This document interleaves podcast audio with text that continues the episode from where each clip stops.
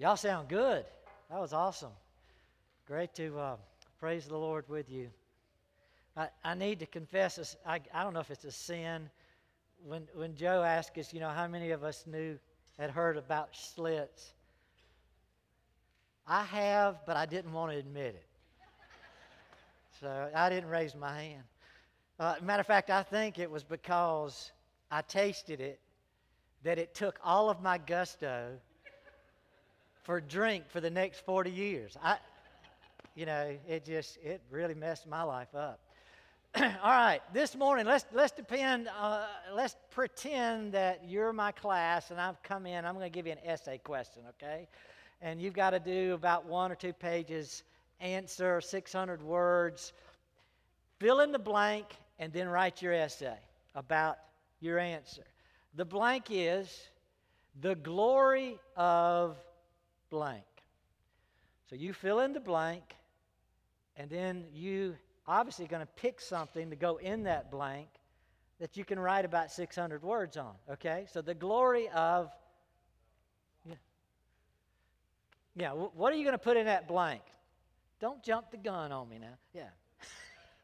Yeah, you could put Christ in there. Uh, but, you know, after last night, you might want to say the glory of football, the glory of the Tigers, the glory of the Gamecocks. Well, neither won so much last night. You know, but they're all right. How about the glory of love? The glory of love between a man and a woman. One man and one woman.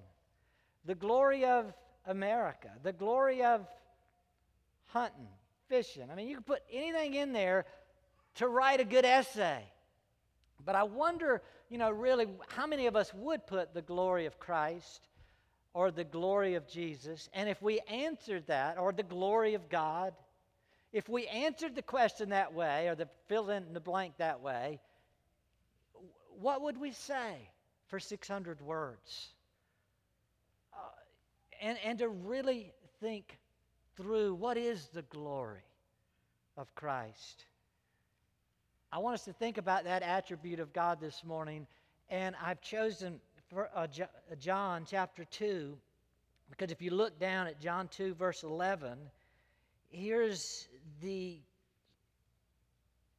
build-up and climax of this story about Jesus turning water into wine. Verse eleven, this beginning of his signs, in other words, this is his first public miracle, turning water into wine. So this is the beginning of his signs.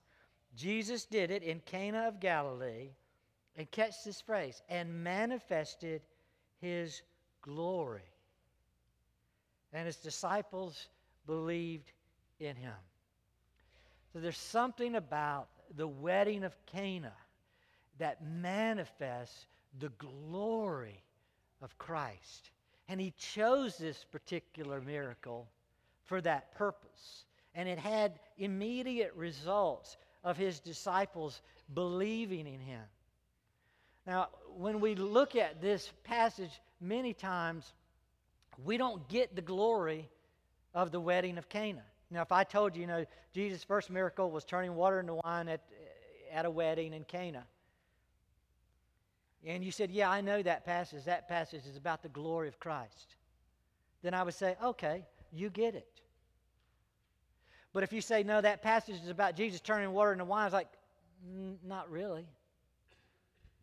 It's about the glory of Christ. A lot of us know the story, but do we know the glory of Christ? In trying to, to bring that attribute to, to you this morning, I thought, well, we've got to deal with this Christian and alcohol subject, because to me, that subject for the last one hundred fifty years has obscured the glory of Christ. We're missing it in this passage.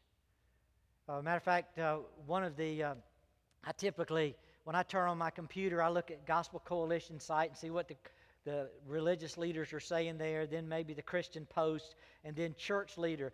Church Leaders is a, is, is a fairly... Um, good site, but they always have a sidebar that that says, and they've had it for, I don't know, at least eight or nine months, It's the first thing I, I see in it, the, the sidebar is, can a Christian drink alcohol? And I'm thinking, really?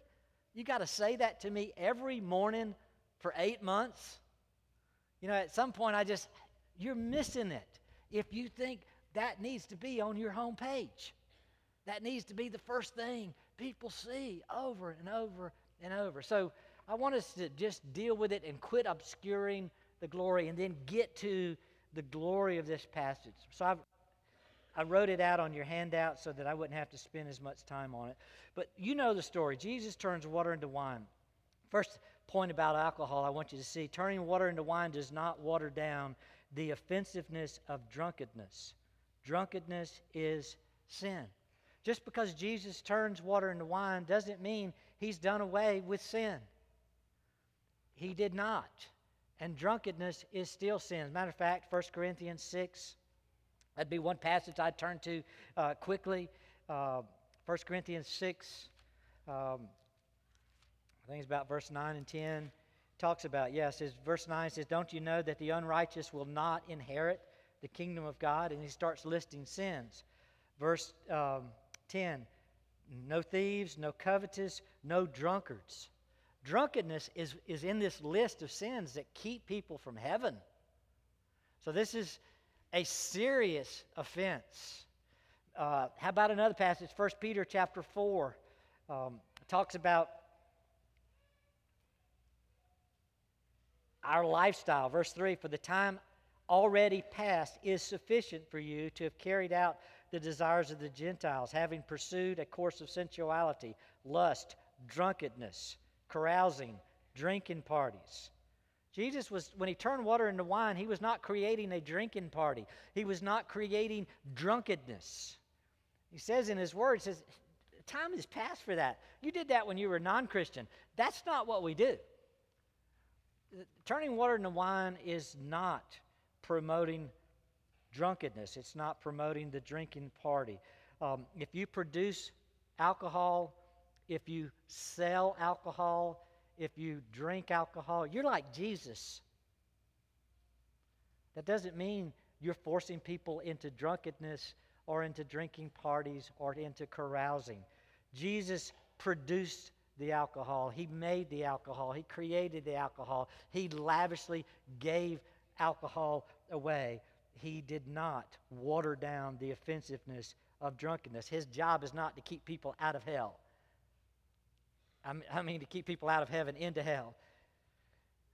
My wife sometimes says to me, that's just so funny. She said, you know, you told people they needed to believe in Jesus to go to hell. I said, I didn't say that, did I? I just did, you know. Sorry, I met, sometimes I mess up. Uh, but anyway, let's move on. Uh, and also, let me just say real quickly, Jesus doesn't encourage us to be Um, non-submissive to our government. If you're twenty, if you're under twenty-one, it's a, it's illegal for you to drink alcohol in this country. Be submissive to your government. Romans uh, thirteen deals with that. Um, so we're not encouraging drunkenness. Jesus is not cur- encouraging either. Number two, w- turning water into wine reveals the possession of or consumption of alcohol is not a sin and should not be called such. Jesus possessed it. Jesus consumed it, and Jesus is sinless. He was sinless. He is sinless. He will always be sinless. He made it. He served it. Served it. He drank it. He was accused of being a drunkard, but he drank without sin. Um, it would have been easy for him to have made a rule and said, "Okay, look, uh, I, I hear you need some more wine. One one glass is enough." Uh, we're done here, uh, and not turned water into wine. Jesus doesn't do that. He creates wine for our enjoyment. There is no shame in the example of Christ. So if you make the possession or the consumption of alcohol a sin, you're shaming Christ. You're calling Christ a sinner, and he's not. He is sinless in all he does, and he makes no rules Um, to condemn others for their drinking. Neither should we. Number three, turning water into wine reveals that the right way to deal with the abuse of alcohol is not by abstinence or legalism. Um, you know, Jesus didn't make the one glass rule here. When they ran out of wine, you assumed the planners for this wedding, they planned on at least one glass for the, each of the wedding party. So at minimum, they've already drunk one, and Jesus didn't say, well, one's enough. He doesn't make that rule. He doesn't go the legalistic route, and he doesn't go the abstinence route. Um, what's, the, what's the antidote to too much drinking? The antidote is to be filled with the Spirit. Jesus gives us that. Look over in Ephesians five. Um,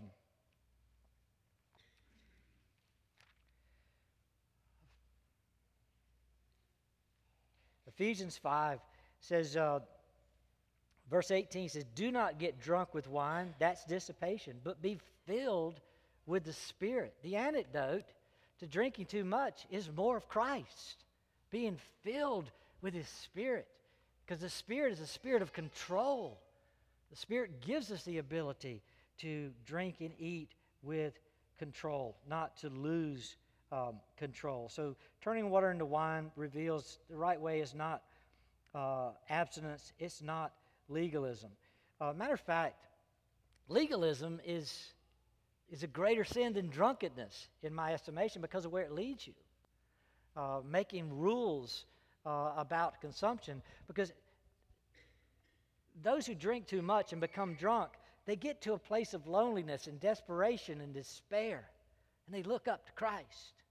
But the legalist never gets there. The one who's obeyed the rules is, is somebody who says, I've done it. You know, I've mastered it. Look at me. And they exalt themselves. And if you exalt yourself, you get to the place where you feel like you don't need anybody, not even Christ.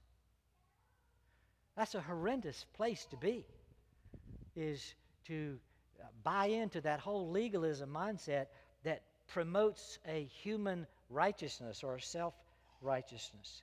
Um, number four, turning water into wine is consistent with the weaker brother passages in Romans fourteen and First Corinthians eight, since they do not require or teach abstinence. Look at the Romans fourteen passage um, real quick. Romans fourteen, verse fourteen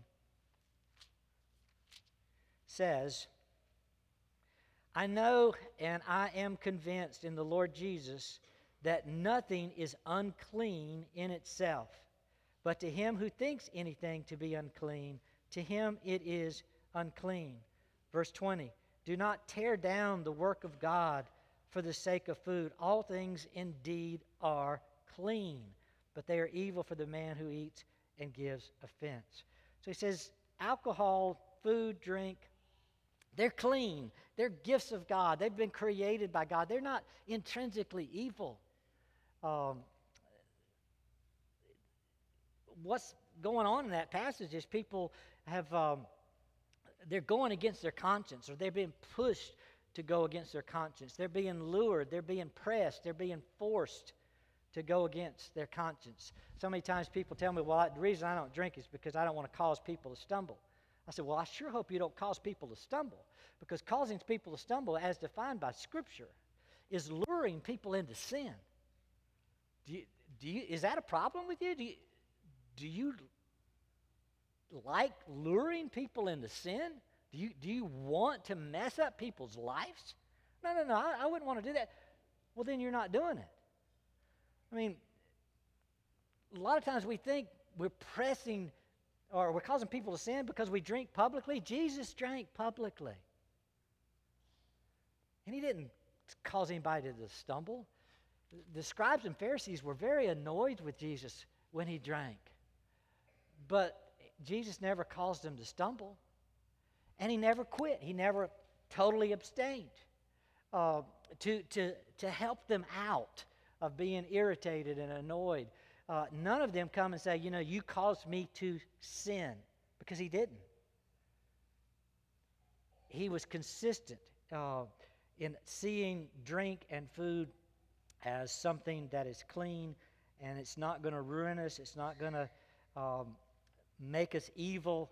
Uh, and we're not, we shouldn't press it upon, we shouldn't press that or anything upon someone else.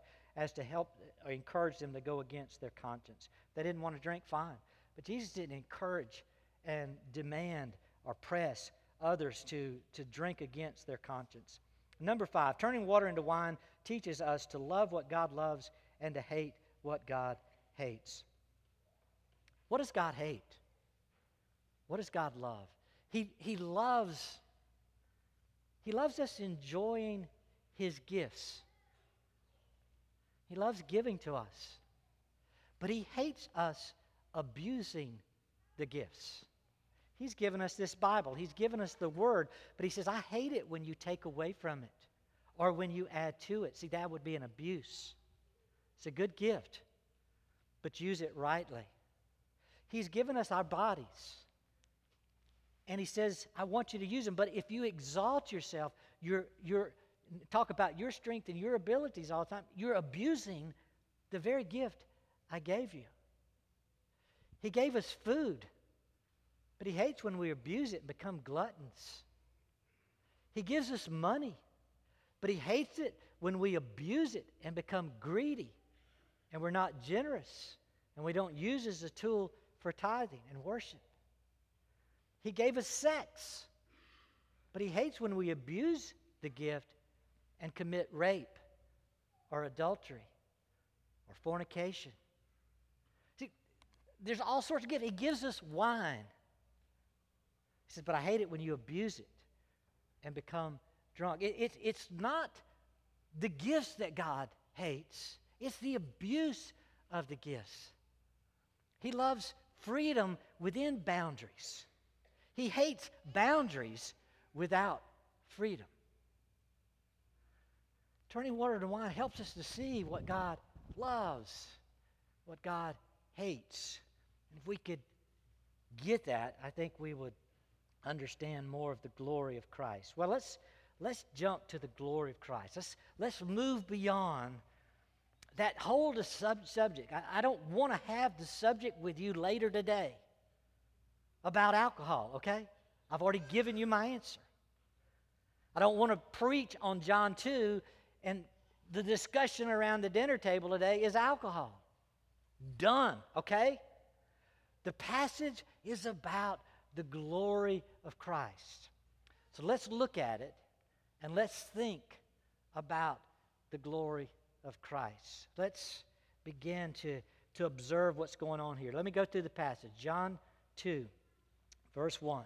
On the third day, there was a wedding in Cana of Galilee, and the mother of Jesus was there. Okay, third day. Jesus has come out of the wilderness, forty days, forty nights. He's entering into the third day of His ministry. He's, he's been baptized. He's been anointed. Third, he's, he's gathered a few disciples. And it's now time to show them some things. He's, it's also time to show that He is worthy of followership. He comes to the, the this wedding at the in, in Cana of Galilee.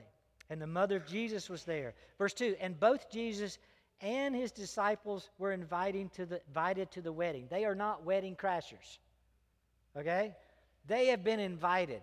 This is a planned event. Not just Jesus, but Jesus and His disciples have been asked to come.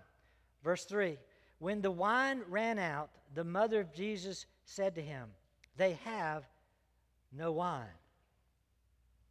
That's all she says. She didn't say, please help. She doesn't say, I don't know what I'm going to do. She doesn't seem frustrated. She doesn't repeat the matter. She just makes the statement to Jesus, they have no wine. I mean, I could think if I were the wedding director, it's like, good grief. It's, it's the only thing I wasn't in charge of. You know, surely they would have had enough wine, but they don't. They have run out of wine. And you know the story. We get further on. They actually have a, a head waiter who's who tests the wine and distributes the wine. So we had enough for him. We had enough for him to distribute, but now they've run out. Verse four, and Jesus said to her, woman, what does that have to do with us? My hour has not yet come. Now, interesting phraseology there. Jesus said to her, woman. This is when he stops calling her mother, begins calling her woman. His authority has changed since he was anointed priest, since his baptism, since he's begun this earthly ministry. He's now long, no longer acting as the son of Joseph and Mary. He's now making it clear his authority is from God and no one else. And he, he also reinforces that by saying, my hour's not come, uh, basically meaning, you know, I'll serve no wine before it's time, yes, but I'm on God's clock, not your clock. I'm on God's time schedule. And what I do, I do under the under my authority, God's authority, on the schedule of God. And we all have to realize at times that God's not on our schedule. He has his own schedule. And he makes that clear. It's my authority, it's my schedule. That doesn't seem to bother Mary. Verse five, his mother said to the servants, whatever he says to you, do it. Hmm. So she's already gotten the idea that he's going to do something. And how does she know that? She's obviously probably the wedding director because the servants obey her commands. She's the one most concerned about being out of wine. She says, "What?" It tells the servants, you know, follow, follow Jesus around. Whatever he says to do, just do it. Well, you know, I got thinking about that. Um, what's he going to do? She, she, she's convinced he's going to do something. How is she? Why is she convinced? She has lived with him for thirty years. There's an impossible situation, and as you stop to think about that impossible situation, remember the when she was introduced to Jesus the first time, when Gabriel came out of heaven and showed up at her door in Luke chapter one, you know, the Christmas story, and basically knocked and said, hey, Mary, oh favored one. And she's like, looking her around, you, you talking to me? It's like, nobody's ever called me that. Nobody's ever addressed me that way. And Gabriel says, yeah, God sent me a message. You're going to have a baby, and you're going to have a baby while still a virgin. And her answer to that is, impossible. Never happens. Never has, never will. That's impossible. And what was Gabriel's response? Impossible with man, with God, all things are possible. So the first time she met Jesus, bam, right there in her womb, starting to grow, she's been, she's been told, you are now with child. Impossible. Nope. It just happened. Because God makes all things possible. Can you imagine growing up with Jesus or watching him grow up? He's the problem solver. There is nothing that is impossible with God. I, I, that would be so cool. Anything that happens at home, Jesus could just say, got this, got this. Not a problem. It's never been a problem. Things we think are impossible become possible because of Christ. So she's she's very content to say, Jesus, we have no wine, and just walk off. I, she may have done that a hundred times, not just about wine, about anything. This is my problem. Stop and ask yourself, when when's the last time you just went to Jesus and said, Jesus, we don't have enough. We're just out. Thank you. Just wanted you to know. That's it. We, perhaps we don't, we don't catch the glory of a God who wants to serve, who cares when we don't have enough.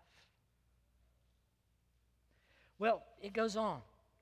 Verse six. Now there were six stone water pots set there for the Jewish custom of purification. They sprinkled so many things, we don't have time. But if you looked in Hebrews nine, all the things they used to sprinkle, they called them various baptisms. How they would sprinkle things. These pots were there for, for dip for the priest to dip his hand in or hyssop branch in and to sprinkle and cleanse things. So it's pure water. Six stone water pots are set there for purification, containing twenty or thirty gallons each. Jesus said to them, fill the water pots with water. So they filled them up to the brim. So they're not full. They will hold thirty gallons. Some had maybe twenty, some, somewhere between twenty and thirty. He says, fill them all up. So you got six pots now filled to the brim with thirty gallons. Jesus, uh, so they filled them to the brim. Verse eight, and he said to them, draw some of it out now and take it to the head waiter. So they took it to him. When the head waiter test, tasted the water, which had become wine, and did not know where it came from, but the servants who had drawn the water knew, the head waiter called the bridegroom and said to him, every man serves the good wine first. When the people have drunk freely, then he serves the poorer wine. But you kept the good wine until now. End of story. This beginning of his signs Jesus did in Cana of Galilee and manifested his glory, and his disciples believed in him. Um, six pots, thirty gallons, one hundred eighty gallons of wine. From water to wine. What do we know about the wedding in Cana? You know, I, I have been to weddings without any of my family, officiated weddings, come home, and somebody in my family says, you know, how was the wedding? Well, it was good. What do they want to know? I mean, whose wedding was it? In the wedding of Cana, what do you know? I mean, could you answer the questions I'm going to get? I can't. Whose wedding was it? I don't know. Well, who was the bride? Don't know. Who was the groom? Don't know. Who were the families? Don't know. Who was the real director? Not really sure. Maybe Mary. What did they have to eat? Don't know if they ate anything at all. I mean, what was the color of the bridesmaids' dresses, for crying out loud? You've got to know that. Don't know. What do you know about the wedding of Cana? Well, I know Jesus turned water into wine. That's all I know. See, the, the point is not the wedding at Cana. The point is Jesus manifesting his glory. They don't tell us any other point. God wants us to see the glory of Christ in this passage. What do we see about this glory? He turned water into wine, turned one hundred eighty gallons of water into one hundred eighty gallons of quality wine. It's testified, it's definitely alcohol, it's definitely the best the head waiter had drunk. He says, it's not the poor stuff. This is, this is fine wine. Matter of fact, you know, I won't go there. Never mind. Yeah, I will. Okay. Now I got you confused. Uh, grapes naturally ferment. It wasn't until Thomas Welch in eighteen sixty-nine, after the pasteurization of milk, he said, you know, we could take that process of pasteurization and we could use it to stop grapes from fermenting and becoming wine. And so he stopped God's natural process and invented Welch's grape juice, and then he marketed it to all the, the churches that that would be the best they could use. Well, it's not the good stuff. The good stuff is what Jesus does with grapes here. He does it with waters here, water here. Skips the whole fermentation process and just creates wine. Well, it says when they saw that, manifested his glory, His disciples believed in him. What does that mean? Uh, created faith? I think they already had faith. We'd have to go back to John chapter one and we be, begin to see. I think they've already converted. But here, since they believed, I think it's more of an indication their faith is strengthened. Their faith is built up. Their faith is is is is more real. It's it's it's owning. We knew you were significant. We knew you were the Lamb of God that takes away the sin of the world, John one. But now in John two, we we own it. We take it in more deeply. How do we own the glory? Have we seen the glory of God? Well, I want you to see four things here in this passage. First of all, the glory of Christ's supernatural assistance. Mary knew it. That's why I spent a little time on Mary. She knew that he is my helper. He is my rock. He is my strength. He is my defense. He is the one who solves my problems, like we saw last week in Psalm forty-six. Though the mountains crash into the heart of the sea, Christ never changes. He's the same yesterday, today, and forever. He's my help and my strength, my fortress. I will never be moved. She didn't have to plead with him. She didn't have to make multiple requests. I got a problem. We don't have enough. Jesus is the one who personally, supernaturally assists us over and over and over. And we need to see the glory of that, that we have a God who cares about our particular needs. Even the lack of wine matters to him. Now, he might not be on your schedule or mine, but he's still with us to assist us and to care for us, our daily needs. Do we share our daily needs? I mean, we, we believe Jesus will save us and take us to heaven. Save us from our sins, take us to heaven. Do we also believe he will help us if there's no food on our table or there's no drink in the fridge? That he'll help us with our marriages, that he'll help us with our computer temptations, that he'll give us a spirit of control, that he'll help us train up our children, that he'll help us find a job. Mary seemed to already have the habit of saying, Jesus, this is the situation today. She understood the glory of living with a God where nothing was impossible. And so she takes that before him. Remember one of the first times it just really hit me, I was the youth pastor at First Presbyterian Church in Madison, Mississippi when I was um, in seminary. And uh, I had planned my first youth event. I, I wasn't uh, trusted, I guess, at church yet. They didn't give me a key. And so I had planned this event at the facility. I show up at the facility and it's locked, okay? And so I'm calling everybody I know who has a key, all of the elders of the church, to open the church. And everybody I call, it's busy, it's busy, it's busy. It's like, I plan all this, it's going to fail. And my, one of my friends showed up. I think it was one, maybe one of the youth in the group, and showed up and said, um, I said, I can't get in, I'm sorry. Uh, everybody's busy. He says, you believe in Jesus, right? And I said, yeah. He says, just pray. And he prayed, Lord, I forget which elder it was, said, Lord, let the elder answer the phone this time. He get, took the phone, called it, rang. Think, done. It's like, I called that number ten times. Why did, he, why did it answer for him? He believed Jesus would handle this right then. He didn't make a big deal about it. He just said, Jesus, we need the phone to ring. And it did. Do you live like that?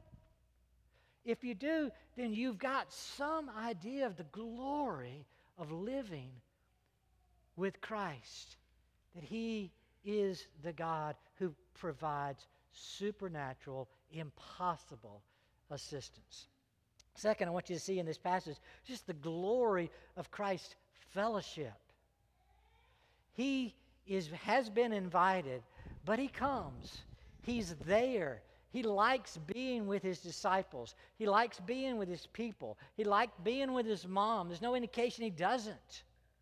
He likes being there. He likes the party. He likes eating and drinking with those he's seeking to reach. He's fun to be with.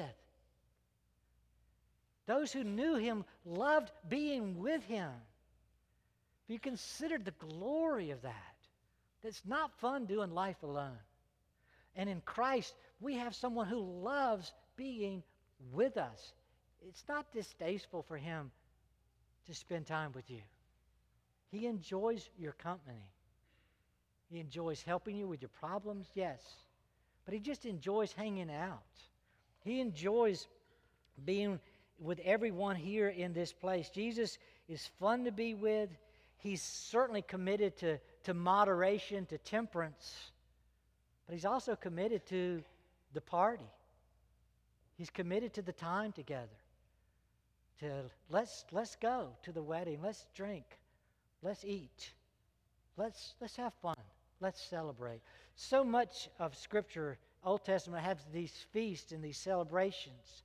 And we celebrate the Lord's Supper every week. It's, it's a remembrance that we have a, a God who enjoys food and drink and a celebration, a time together. We see the glory of that. How he doesn't abandon us or leave us aside. He's, he's one that, that wants to spend time with us. Um, he wants our joy. John says later on in the book, he says, he wants our joy to be full, to be complete. And many times we don't choose joy. We get up grumpy and we stay grumpy instead of choosing a fellowship that will fill us with joy. Third, think about the glory of Christ's generosity. I mean, I've already indicated one, one glass for a lot of people would be a plenty, right? Especially if it's one of those sixteen ounce red Solo cups, right? I, I don't know how big the glass was back in that day. I don't, and even if I did, I don't know that that's the one they used. I don't know how much wine they started with. But I can assume, because we've done enough weddings, that we always plan that everybody gets at least one of everything. And then you, you know, factor up how many teenagers are going to be there, because they're going to get three of everything. How many women are there? A lot of times they'll only get half of everything. You know, you, you do all the math. And you factor in how many supplies you need. Well, somebody had done that, and then they ran out. And they didn't have enough wine. And Jesus says, well, fill those pots up. So he gets one hundred eighty gallons. Let's, let's assume there's eight ounces in a glass. And that's pretty generous. I mean, have you ever been to the restaurant and you got to say, well, I'll order a glass of wine, and you spend ten bucks on this glass and you get that much? You know, it's like, what? Come on, guys. That's That's not eight ounces. You know, we're talking two or three, or they say, well, three ounces is what we normally give. Oh, okay. Let's say it's eight ounces. That's generous already. There's, what, one hundred twenty-eight ounces in a gallon? So sixteen glasses at eight ounces in a gallon. We're up to two thousand eight hundred eighty glasses, nearly three thousand glasses of wine. To me, that just sounds a little lavish, doesn't it? I mean, even if there were fifteen hundred guests, they could all have two more apiece. It just seems like a generous amount. And as I think about Christ, is he not that way? When he turned the bread and loaves into enough to feed thousands, did he not always have food left over? There just is this generous nature that's consistent with all Christ does. Glory in his generosity. How many in this room only have enough? See, God has been so generous with us. And he gives, he says, pressed down and running over compared to what we give to him. Glory in Christ. He doesn't skimp when it comes to meeting our needs. And he's already told us, he says, when you get to heaven, I'm going to blow your mind. You're going to see and experience what you can't even imagine. It's the glory of Christ, his generous way of doing things. And then a fourth thing that comes out of the text is just the glory of his humility. He's not the kind of preacher most people want. He's not showy. He doesn't give any thought to appearances. I mean, he could have made this theatrical. He could have made it a big deal. But when he turns all of this water into wine, nobody even seems to know who did it. It's like he, he gave no thought to the appearance, his appearance, who was watching. It's like he does it all out back with the servants. It says the, the servants knew, but even the head waiter didn't know. So I don't know where you got this stuff, but it's good stuff.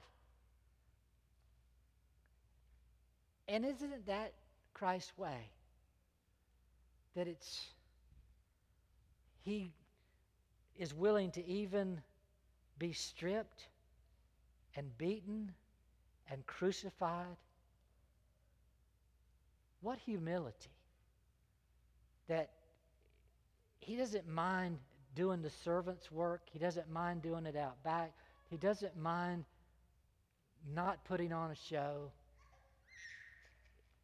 He wants to help, and he does it in the humblest and the most beautiful ways, and the deepest and richest ways.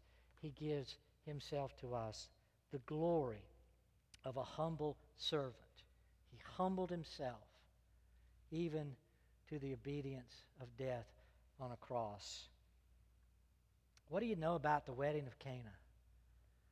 I know a lot more now about the glory of Christ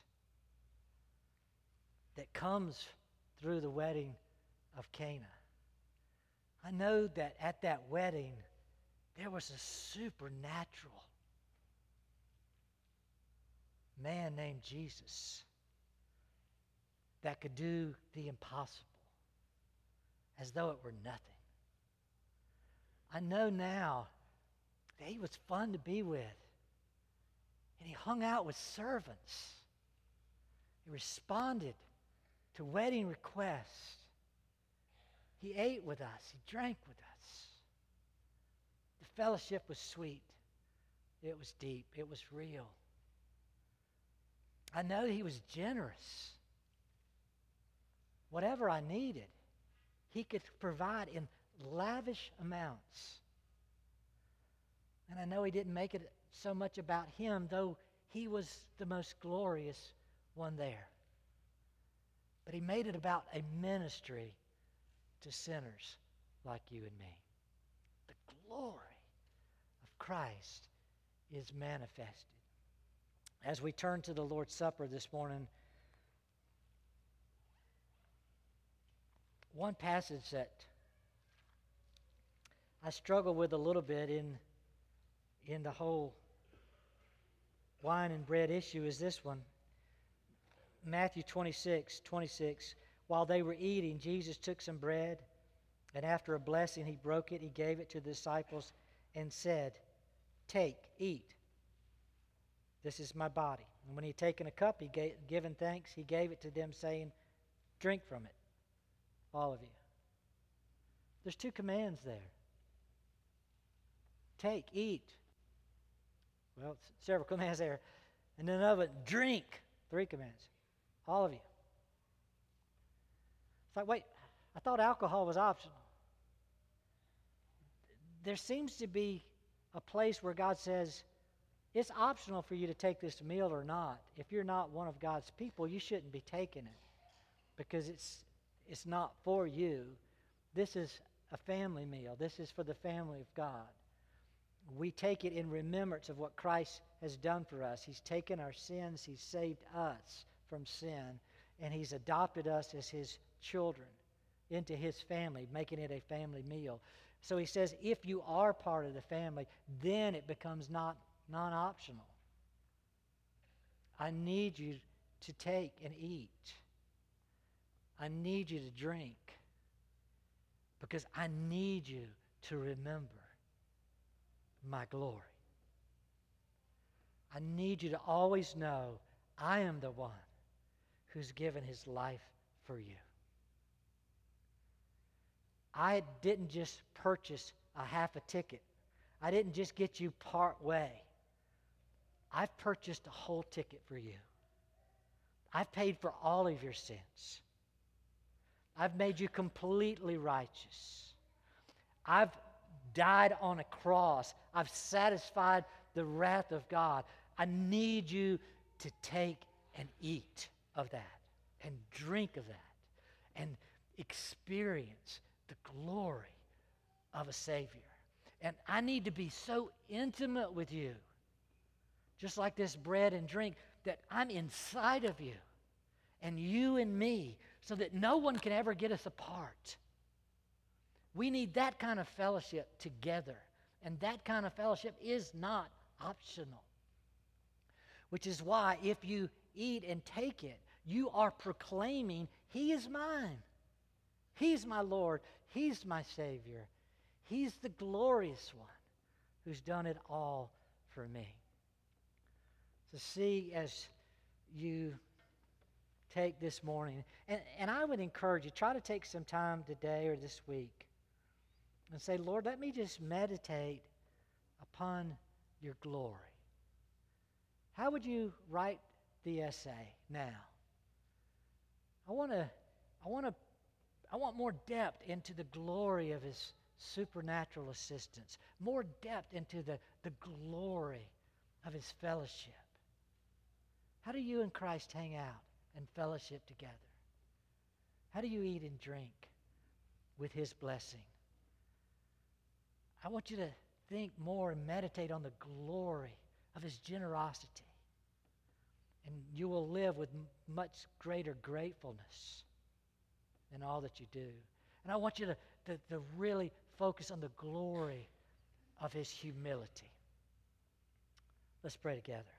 Father, use this bread and this wine this morning to keep us focused on the glory of Christ, our Lord, our Savior. There is none other. None compares. Let us know